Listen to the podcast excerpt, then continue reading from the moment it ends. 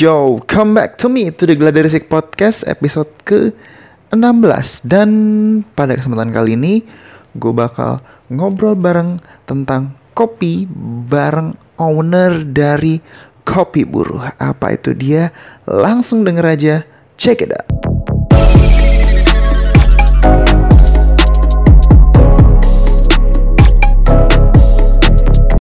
Agu News. Untuk yang pengen tahu lebih jauh kritik atau saran bisa langsung kirim aja ke gladiresik7 at gmail.com atau mention atau direct message juga boleh ke Instagram at gladiresik studio. Stay tune nam podcast Gladiresik. Dida, Dida, Dida. Waduh. Ya, Nah, ada. Gua Gimana? pertama nanya dulu nih, Da. Sebenarnya kan lo dulu sempet ke Jogja tuh ibaratnya sebelum bikin kopi buruh gitu kan. Itu berguru kopi dulu nih ya. Gue bisa bisa bisa bisa Hmm. bisa nyebut gitu lah ya.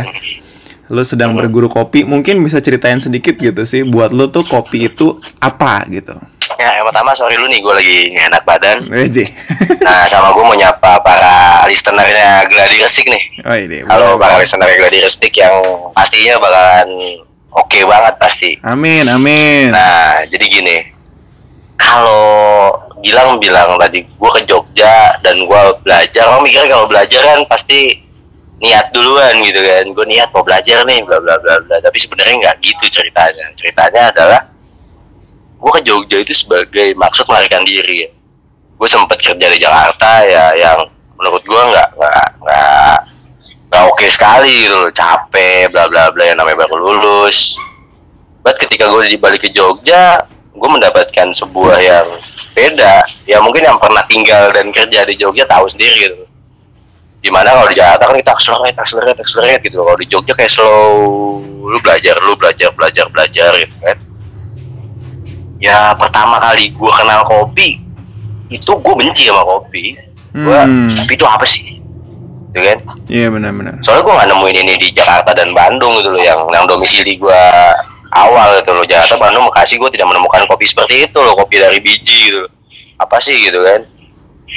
Ya gue pertama kali kenal kopi itu tahun 2015 awal. 2015 awal gue cabut ke sana di mana Philcop aja belum ada gitu loh. Tapi pasar kopi di Jogja sudah oke gitu kan akhirnya gue disuruh nongkrong di warung kopi dan akhirnya gue mesennya es teh mulu gitu. Kan akhirnya karena owner kopi pun gue sebelumnya udah kenal juga eh, dia bilang bahwa ayo dong eh, daripada lo kan gue kelihatan nganggur nganggur aja di situ kan "Ayo, bantuin gue bikin kopi bla bla bla bla.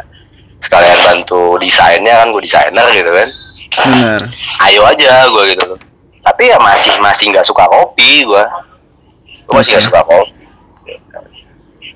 nah, tapi ternyata setelah gue pelajarin kopi gue pertama kali mau tahu kopi adalah banyak orang-orang yang memberikan dampak positif di kopi. Itulah yang bikin gue akhirnya mau mengenal lebih jauh kopi itu apa gitu. Gue kenal wartawan gue kenal orang-orang yang eh temuin di Jakarta gitu loh. Karena karena dulu circle gue desainer kan. Circle gue desainer nggak jauh dari desainer fotografer gitu kan. Betul, betul. copywriter dan lain-lain. Tapi kan gue di Jogja ketemu seorang peneliti gitu loh yang gue kan nemuin gitu kan. Benar. benar. peneliti yang sekaligus. Ya bakal unik-unik. Unik-unik banget. Jadi kayak gue pernah nemuin seorang peneliti yang peneliti dia sebagai peneliti itu sampingan. Kerjaan utamanya adalah jaga toko kaset. Wah. Wah itu itu mengerikan banget kan gitu kan. Itu kayak wih Hmm. gokil nih orang gitu kan. Menarik, menarik, menarik. iya. Yang dia tuh ketemu kayak Kolil gitu loh yang yang mungkin artis-artis yang kita tuh kayak gimana ya nemuin mereka? dan lain-lain. Mereka sering loh mereka mereka ketemu loh. Mereka mereka melakukan penelitian tentang itu loh gitu loh. Tapi kerjaan utamanya malah jaga toko kaset gitu kan. Kita kan jadi mikir gitu. Hmm, benar, benar. Apalagi apalagi gue base nya adalah orang Bekasi gitu loh yang yang hampir tiap tahun gurunya minta naik gaji gitu kan Benar, benar banget. ah, ah. soalnya duluan yang gue kejar adalah itu dunia dunia dunia dunia ya. but ternyata dunia nggak cuma tentang uang gitu dunia tentang ilmu juga kita ngomongin dunia ngomongin ilmu gitu gila sih gue ngeliatnya itu dia perkenalan gue sama kopi lah kayak Iya. di Yogyakarta gitu. Mm-mm. dan akhirnya gue belajar lagi tentang kopi mungkin gue setahun nge kopi setelah gue keluar gue masuk masuk salah satu perusahaan di situlah gue malah mau kenal kopi bukan saat gue kerja gitu. Hmm, menarik menarik. Gitu. Tapi kalau perkenalan. Ah, kalau menurut lo sendiri gitu kan, eh, Hmm. kita tadi kan lagi ngomongin kopi gitu. Mm-mm. Menurut lo sendiri tuh kalau kita lagi ngomongin kopi nih, yang dari pengalaman lo tuh dia tuh identik dengan apa sih gitu? Apakah dia tuh identik dengan sesuatu yang anak muda yang nongkrong kemudian pasti selalu ada kopi kah? Atau ternyata memang identiknya kopi tuh luas gitu ternyata. Kalau selama pengalaman lo tuh gimana sih, Dak? Gue pengen tahu. Nah, ini dia nih, ini yang menarik yang gue dapetin di kopi. Jadi gue pernah diajak penelitian, eh, mungkin ada pendengar di sini yang orang baku dapan gitu kan, gue tahu. Namanya baku dapan, dia namanya dia sebuah kelompok cultural studies, dia yang membahas tentang budaya. Gue pernah dapet, suruh bantuin untuk mendokumentasikan. Pertanyaan mereka adalah kopi ini tren atau kebutuhan gitu kan. Kita Hmm. ngomongin kopi. Hmm. Kopi itu apa sih? Kenapa kopi? Kopi itu apa kata dengan nongkrong gini gini gini? Waktu itu emang belum selesai, nggak tahu sekarang sampai sekarang penelitian udah selesai apa belum? Judul penelitiannya itu seribu warung kopi Jogja. Memang kalau secara eh, angka memang lebih dari seribu ada di kopi di Jogja.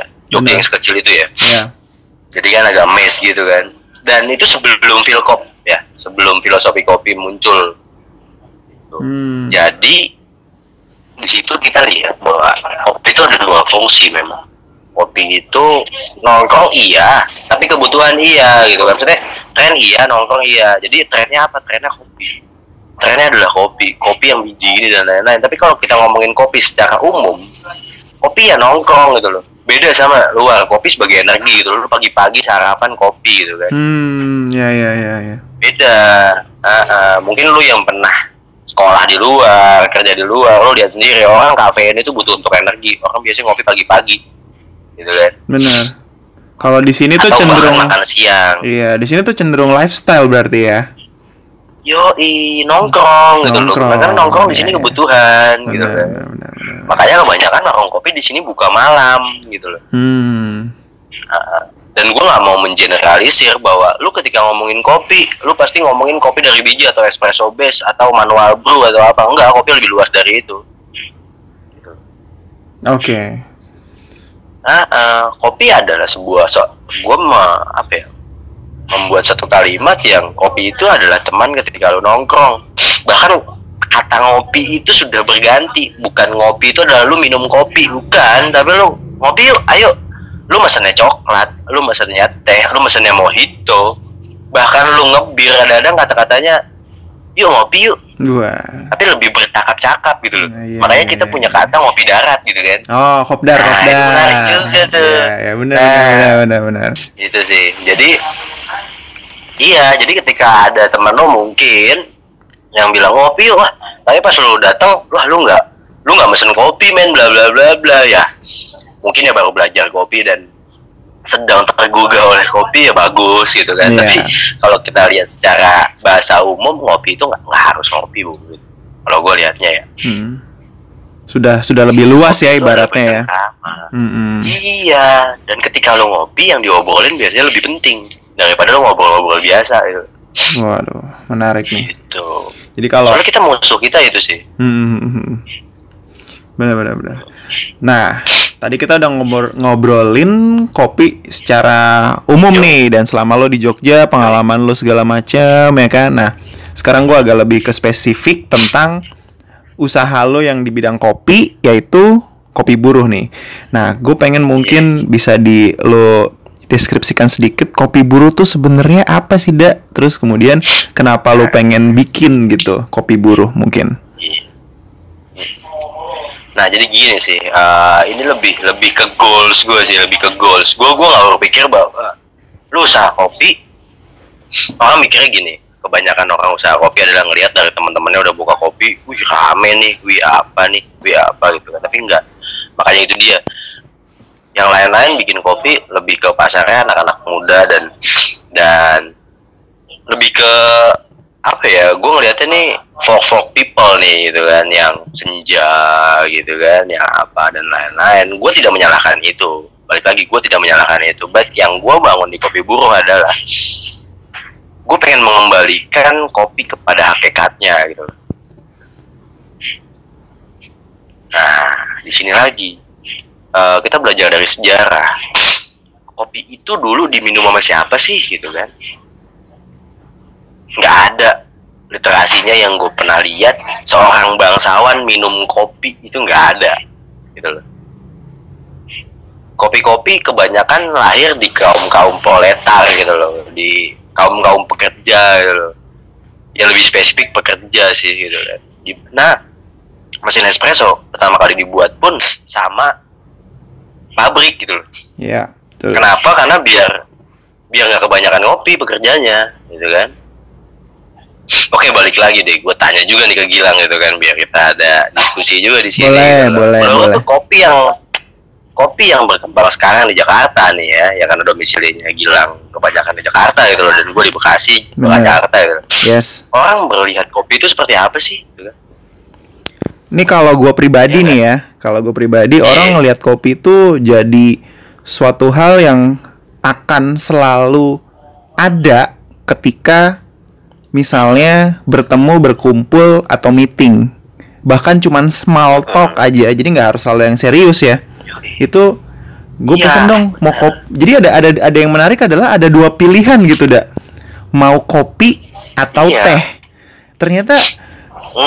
Jadi dua hal yang menarik gitu. Kenapa dua hal itu Iya. gitu kan?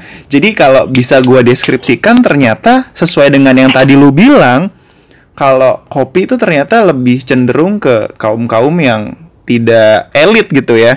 Sedangkan teh, teh itu ternyata identik banget tuh sama kaum-kaum yang elit gitu, terutama di Inggris gitu kan ada namanya perjamuan teh gitu kan. Ya mungkin itu sih yang bisa gue bilang selalu dia yang ditawarin tuh dua hal itu gitu. Kalau di Jakarta ya, Itu bener. kalau setiap gue meeting gitu. Bener banget. Iya, bener banget lang. Nah, cuma uh, gue kan sebelum bikin kopi buru ini gue riset ya. Gue riset. Mm-mm. Jadi gue uh, pertama kali riset itu masalah ketika lu ngopi berapa harga berapa sih yang yang yang lu siap untuk lu bayar? Gilang pernah ikut juga kayak riset gue. Bener. Bener gak? Iya kan? Pernah bener. lihat ya di Instagram gue riset kecil-kecilan di komunitas gue sendiri. Ternyata gini, ternyata sangat sangat timpang lang, timpang. Timpangnya gue lihat gini. Dilihat dari eh, audiensnya dia, dia nongkrong di mana dan teman-temannya siapa. Oke. Nah, ada yang ada yang jawab ketika anak kopi nih jawab ya sekian nih gitu kan gede gitu loh. Wih, harga harga harga kafe lah, harga kafe Jakarta. Dan satu lagi menjawab bahwa kopi saset gitu loh ya, kopi-kopi komersial base gitu loh. Maksudnya, oh segini nih, makanya gue lihat di sini. Di sini tuh kopi besar. Kopi besar lu boleh lu lu boleh apa pun. Makanya gue punya statement gini, kopi itu minuman nikmat dari biji dinikmati dari kuli sampai orang berdasi gitu. Wow, menarik tuh. Nah, bener nggak? Bener nggak? Benar, benar, benar, benar. Ya nggak? Nah, di sini gue pakai kata buruh. Nah, gue percaya bahwa di Indonesia yang kita negara demokratis, mungkin di Jogja doang ya yang feo masih masih sedikit feodal gitu kan. Dan itu gue mengapresiasi itu juga. Cuman ketika kita lihat ke seluruh Indonesia, buruh kita ngomong pakai kata buruh. Gini, seorang presiden pun bisa gua anggap buruh, seorang CEO pun masih bisa gua anggap buruh gitu. Nah, jadi, jadi bebas gitu loh. Jadi kayak lu siapa aja lu boleh masuk gitu loh dan lain-lain. Gue, boy gue tidak membatasi itu gitu loh. Orang berpikir buruh itu orang lihat nih kopi buruh gitu. Oh, berarti yang ngopi ini buruh gitu kan. Lihat dulu nih, lihat dulu. Buruhnya seperti apa gitu kan. Tidak ada disclaimer yang gue buruh itu harus begini, harus begitu. Enggak. Ketika buruh di sini adalah gue pengennya ada akhirnya dari obrolan-obrolan kecil dan lain-lain dan knowledge exchange di sini gitu. Oke, yang yang dicari sama buru-buru berdasi di Jakarta apa sih? Yang dicari dari buru-buru safari di Bekasi apa sih gitu kan?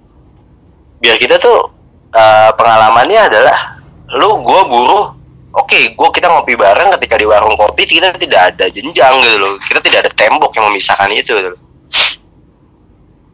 Bahkan ya beberapa akhirnya dari obrolan-obrolan kecil di sini menjadi diskusi-diskusi politik gitu loh bahkan kemarin ada yang pertanyaan yang paling gokil adalah yang gue jarang nemuin gitu loh di di di tempat-tempat lain adalah ada yang bertanya ke seorang yang uh, kebetulan kuliah di ilmu politik gitu loh. Oke. Indonesia ini sebenarnya iya dia dia buruh apa ya? Dia seorang buruh yang kerja di pabrik uh, mesin gitu loh, yang sebenarnya jauh sekali dari politik gitu kan. Ya, Tapi kan politik punya semua orang gitu loh. Bahkan dapat knowledge exchange. betul. Mas, Indonesia ini presidensial apa parlementer gitu loh. Wih, itu bukan pertanyaan sesuatu yang yang yang menurut gua uh, cetek gitu loh. Walaupun ngomongnya saat ketawa-tawa gitu loh. Benar, benar. Setuju, setuju. Nah, ah, jadi kayak ada knowledge exchange gitu loh. Oh, kenapa sih? Kenapa sih Indonesia bisa kayak gini? Kenapa gua harus mengkritik pemerintah? Kenapa gua nggak diem aja? Kenapa sih? Nah, itu dia. Walaupun dengan dengan cara-cara sambil ngopi. Sambil ngopi, nggak lu nggak nggak harus yang tuding-tudingan gitu loh. Lu harus tunjuk-tunjukkan gitu loh. Enggak. Buat dengan kopi lu bisa membicarakan satu yang berat dengan metode yang lebih enteng gue ngelihatnya gitu jadi jadi uh, pikiran gue kenapa gue bikin kopi bu? Adalah itu lang. Gue nggak pengen bikin tempat kopi yang satu sama lainnya akhirnya dia ngopi selesai gitu. But gue pengen di sini tuh ada ada komunitas yang terbangun ada knowledge session yang terbangun di mana lu bisa mempelajari apa di tempat ini gitu. tinggal oh lu lu lagi tertarik sama menulis gitu kan. Oke gue bisa gue punya temen konsumer konsumer sini juga penulis nih. Lu belajar sama dia nggak melihat lu apa. Lu nggak bakal bisa deh lu ini lo ini lo ini gitu kan. Iya. karena gue udah capek masalahnya kebanyakan orang-orang kita yang bilang ah gue gini doang gue nggak bakalan bisa kayak gitu gitu. Benar, Wah, benar. Ah, itu sesuatu yang terlalu pesimis gitu loh. Ah gue gua udah kayak gini aja selesai gitu loh. Ya itu balik lagi ke orang masing-masing sih tapi ketika dia selalu mendapatkan pikiran kayak gitu ya kita mau gimana maju gitu kan Mm-mm. Benar, benar. itu yang terjadi lah nah itu maksudnya kenapa gue bikin kopi buru adalah itu sih jadi gue pengen berterima kasih sebenarnya pengen berterima kasih karena gue di Jogja mendapatkan ilmu-ilmu yang harusnya gue bayar untuk dapat itu gitu loh Hmm. tapi dengan secangkir kopi gue bayar secangkir kopi gue bisa mendapatkan ilmu tersebut gitu loh Waduh. Menarik. tanpa gue harus S2 tanpa harus S3 gitu kan bahkan dari orang yang pertama kali kita lihat wih dia nggak bakal bisa ngajarin gue apa-apa nih tapi enggak loh Hmm, hmm. bisa loh bahkan lu ngobrol seorang pengepul sampah pun gitu kan misalkan ternyata sampah nilai lebih banyak gitu loh Waduh. nah, ah. Bisa tajir ya Karena karena memang- sampah ya. yo i yo i gitu kan tapi tujuan lu bukan itu loh ada tujuan mulia di situ gitu loh benar, benar. ketika semua orang berpikiran gue pintar gue gak bakal jadi tukang sampah coba apa yang lu bayangkan di dunia ini gitu ya nggak Benar, benar. Setuju, setuju. ketika semua orang pintar melihat seorang sebuah profesi tukang sampah itu tidak je- jelek Ya. masih ada orang yang berpikir bahwa wah itu mulia ternyata itu ada duitnya gitu hmm, hmm. makanya doesn't matter lu lu apa pun dan lain-lain tapi ketika lu fokus di sana dan lu bisa bisa banget.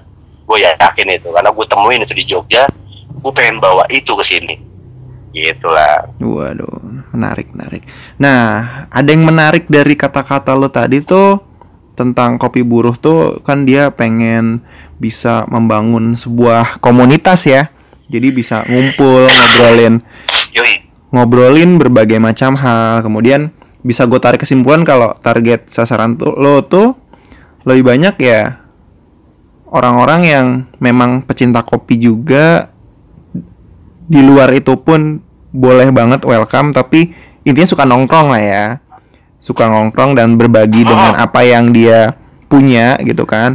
Kemudian eh, yang pengen gue tahu tuh dari kopi buru nih langkah ke depan lo tuh apa gitu kan tadi ada yang menarik tuh pengen bikin sebuah yap komunitas gitu kan nah Mungkin bisa diceritain sedikit langkah-langkah lo tuh mau gimana nih biar Nah. komunitas itu terbentuk di Kopi Buruh. Ah, itu dia. Gini, ah, itu bener banget ya. Jadi disclaimer dulu depan. Nih, gua ah, gua merasa berhasil bikin kopi buru. Kenapa? Ah, customer kopi buru sampai sekarang 98% bukan pengopi. Ah, menarik. Lucu juga kan? Menarik Iya, banget. gue bikin espresso base, gue bikin manual brew, tapi 90% bukan bang Opi, hanya 2% bang Opi dari data yang gue dapetin. Gitu. Tapi mereka minum kopi dan nongkrong, bukan bukan pengopi yang, iya, iya, iya, belum, maksudnya belum kenal kopi sebelumnya kayak kopi biji ya, bukan bukan mereka masih kopi saset dan lain-lain. Cuman mereka tidak kenal kopi biji, tapi mereka datang ke sini, gue cobain gue suruh minum kopi biji ternyata masuk juga gitu loh. Nah jadi gue uh, menurut gue pasar gue gue masuk gitu karena gue nggak uh, bukan yang nggak pengen juga ya target gue bukan orang yang serius banget di kopi. Ketika warung kopi yang di ya mungkin beberapa dari kalian yang mendengar ini anak kopi kan kayak biasa lu datang ke warung kopi kayak wah ini espressonya dari mana ya? Wah ini kopinya dari mana ya? Dan lain-lain. Tapi gue mau menciptakan dia ngopi dulu dia cobain kopi gua dulu baru akhirnya curiosity di kopi gitu. tapi memang obrolannya nggak harus kopi Hmm. nah itu satu. Nah community base. Bicara community base. Nah itu lebih enak gue dapet audiens yang tidak terlalu concern di kopi tapi dia akhirnya mengopi gitu loh. Akhirnya gue bisa membawa jalur ini di luar kopi. Karena kebanyakan dulu waktu di Jogja ketika sudah concern di kopi akhirnya kita tidak bisa bicara apa-apa lagi selain kopi. Itu yang gue hindari juga. Itu gue gak pengen tiap warung kopi obrolannya wih kopi apa lagi dan lain-lain itu bagus kadang-kadang ada aja yang gitu gitu loh but bukan itu tujuan gue gitu loh gue gak bilang itu jelek ya itu Iya. bagus but tujuan gue bukan itu gitu. Tapi kalau strategi lo Jadi- sen- sendiri tuh apa tuh rencananya biar uh, komunitasnya itu Nah. sendiri terkumpul, kemudian mereka jadi solid, jadi solid dan Itulah. kemudian mereka balik lagi gitu jadi jadi yang menarik gitu kalau kumpul di kopi buruh tuh menjadi sesuatu yang sangat menarik ya. Iya, iya, iya, iya, iya, iya, iya, iya. Nah, jadi eh, jadi mereka datang ke sini kebanyakan untuk mengenal ilmu baru gitu. Wis, gue kadang-kadang ada yang orang, wis nih yang kemarin lu mau ngobrol tentang pendidikan nih ada temen gue di pendidikan teologi misalkan. Ayo ke sini ngobrol-ngobrol gitu dan lain-lain gitu kan. Mereka bisa datang, gitu. mereka ada yang datang ke sini terus ngajak temannya juga yang beda beda kulturasi kita, beda apa ya beda beda bidang lah beda bidang ke sini saya ngobrolin juga nah di situ dibangun komunitas lah gitu loh jadi kebetulan kebetulan gua orang eh, yang concern di branding gitu kan. Akhirnya mereka belajar bahwa branding itu nggak nggak cuma dimiliki korporat loh. Branding itu bisa jadi personal branding juga loh gitu loh. Kalian butuh loh guru itu butuh loh personal branding loh gitu kan. Dan akhirnya di situ terjalin komunitas. Nah, itu dia yang gua bangun mulai dari sekarang. Jadi beberapa teman-teman yang multi platform jadi kayak bisa kolaboratif di sana. Jadi ada beberapa kemarin kayak optimizer, ada eh, mungkin masih masih dalam melingkup branding gitu kayak ilustrator dan lain-lain. Akhirnya ketika menemukan di sini dia menemukan satu yang titik bahwa branding itu nggak cuma punya desainer loh. Loh. Benar. Setuju. Iya nggak?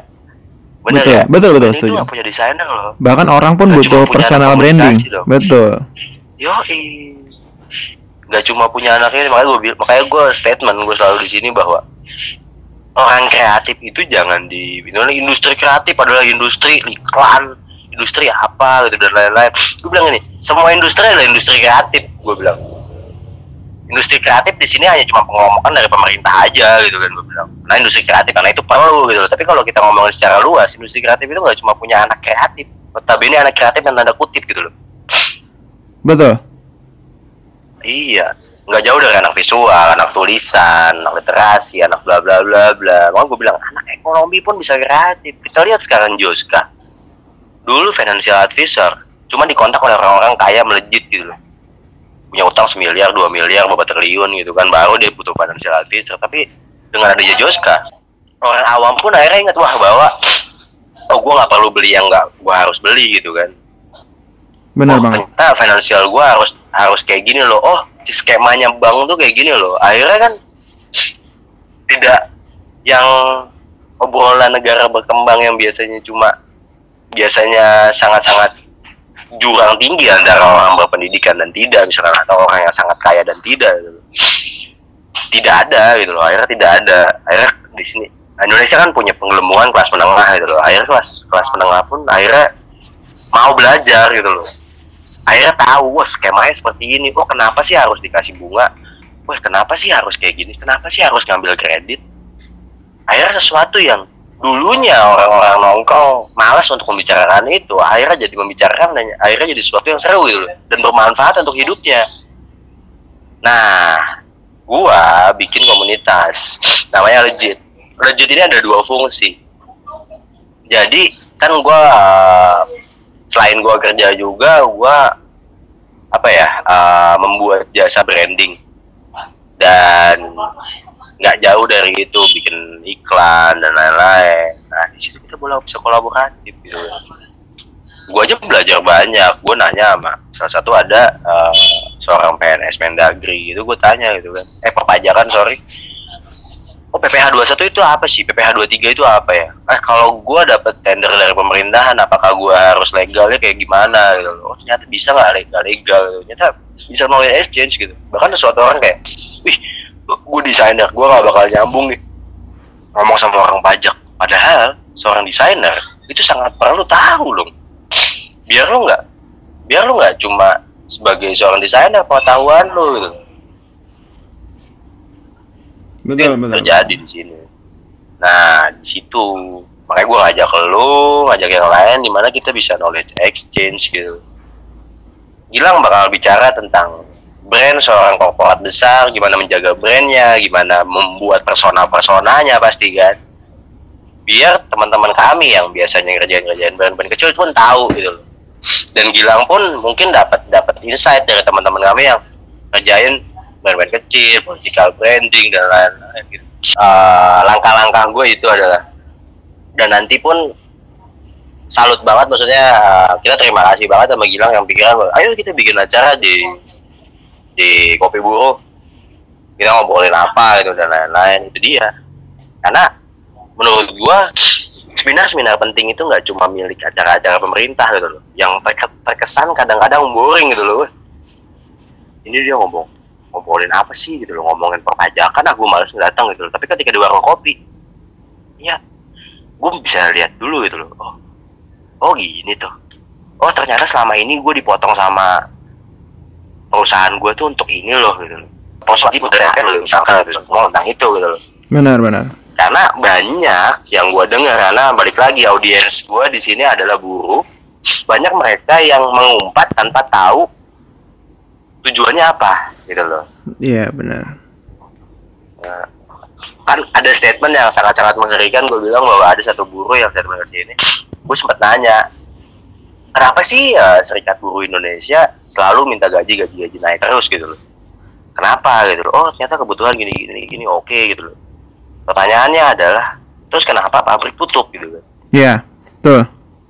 iya jawaban mereka saya nggak tahu tapi saya setahu saya mereka bisa loh bayar segitu. Mereka mereka sebenarnya cukup loh bayar kita lebih dari ini gitu loh. But nah dari, dari teman-teman yang kebetulan di manajemen pabrik gitu loh Mhm. yang mengurusi manajemennya bukan produksi mereka bisa cerita bahwa bos besar di sana akan berpikir gitu loh efisiensi dan lain-lain. Walaupun gua bisa bayar lu misalkan 5000 ribu lah kita omongin. Iya, tapi ketika ketika gue pindahin pabrik gua ke Cina misalkan atau ke Taiwan atau ke Kamboja dan akhirnya sustain di sana pun di sana politik lebih aman Iya. hukum lebih enak betul.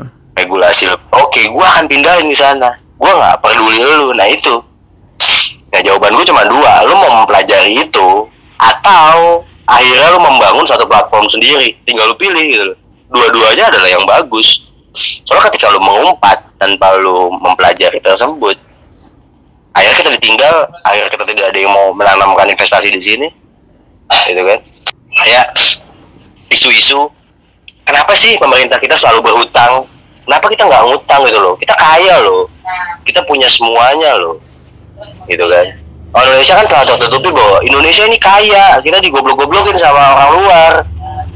Betul. tapi apakah bisa dibilang seperti itu? Apakah benar kita 100% digoblok-goblokin gitu di sana nggak seperti itu cara kerjanya gitu kan Betul.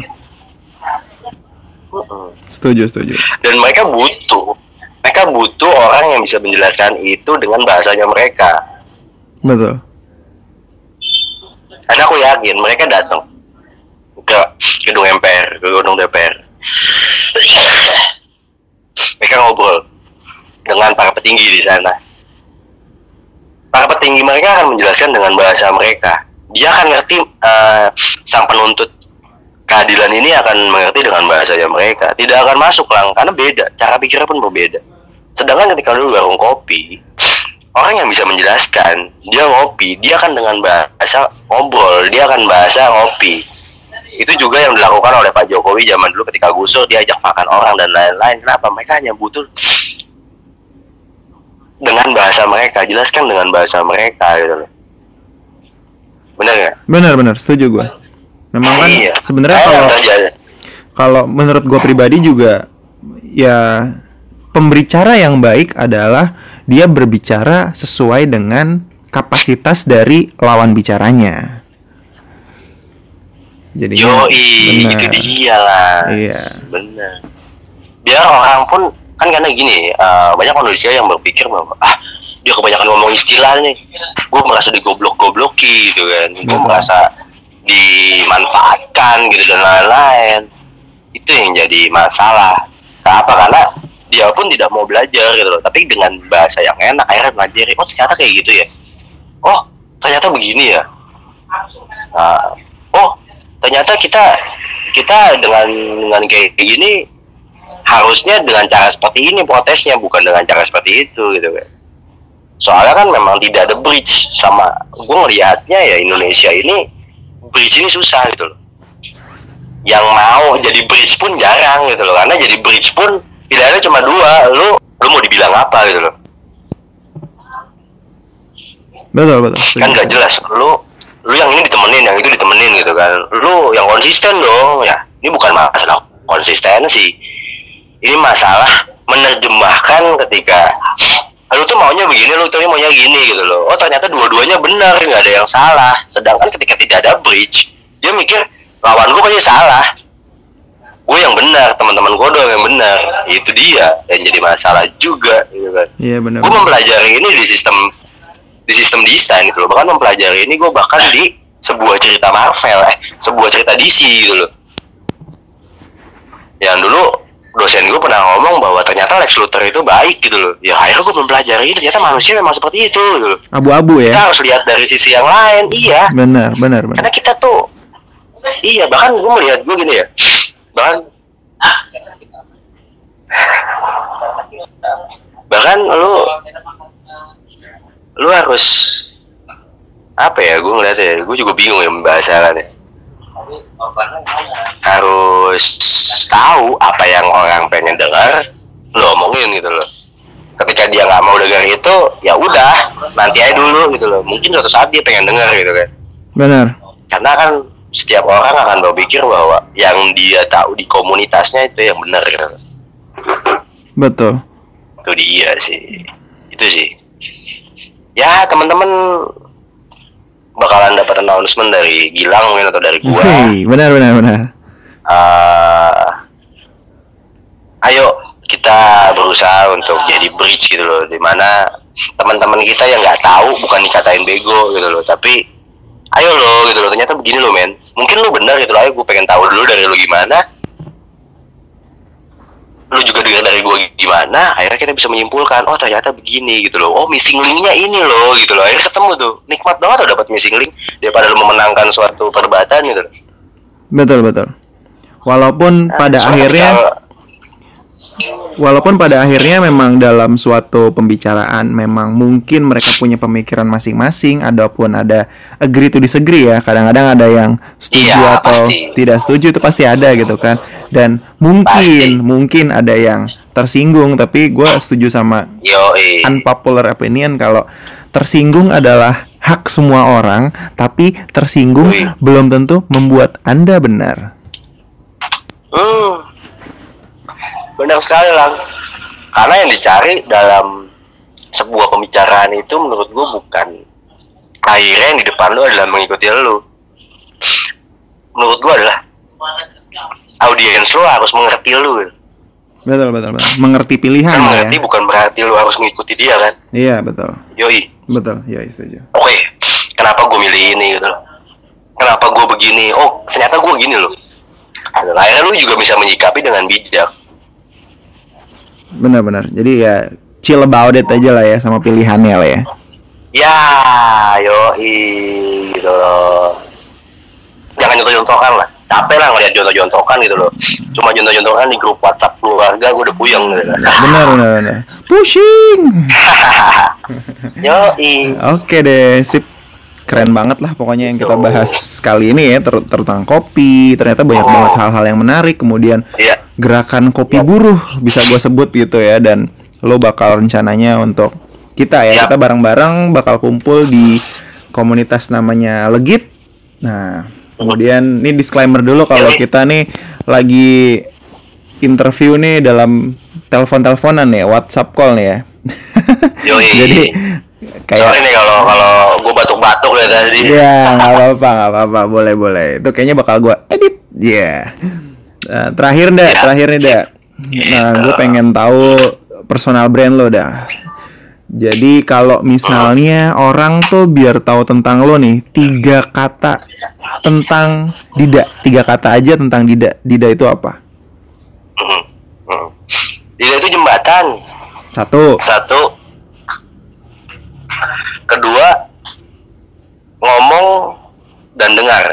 Wah. Jembatan ngomong dan dengar. Wah, Dida itu adalah jembatan ngomong dan dengar pembicara dan pendengar gitu Iya. ya oke Iya, siap itu dia. Thank you so much brother buat Thank you, sharing sharingnya gitu. Semoga bermanfaat buat lain lain buat semua orang lah gitu kan Yoi. obrolan kita. Terima kasih. Terima kasih.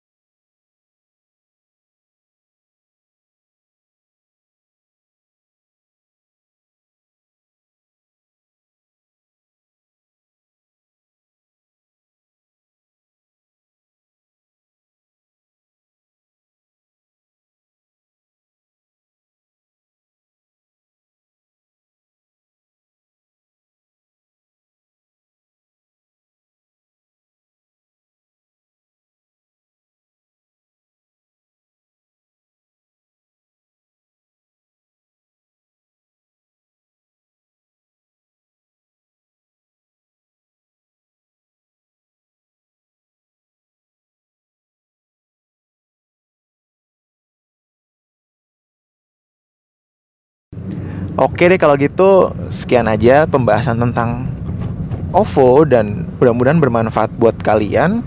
dan semangat juga buat kalian untuk yang pengen bikin brand. Jangan lupa berkolaborasi. Bye.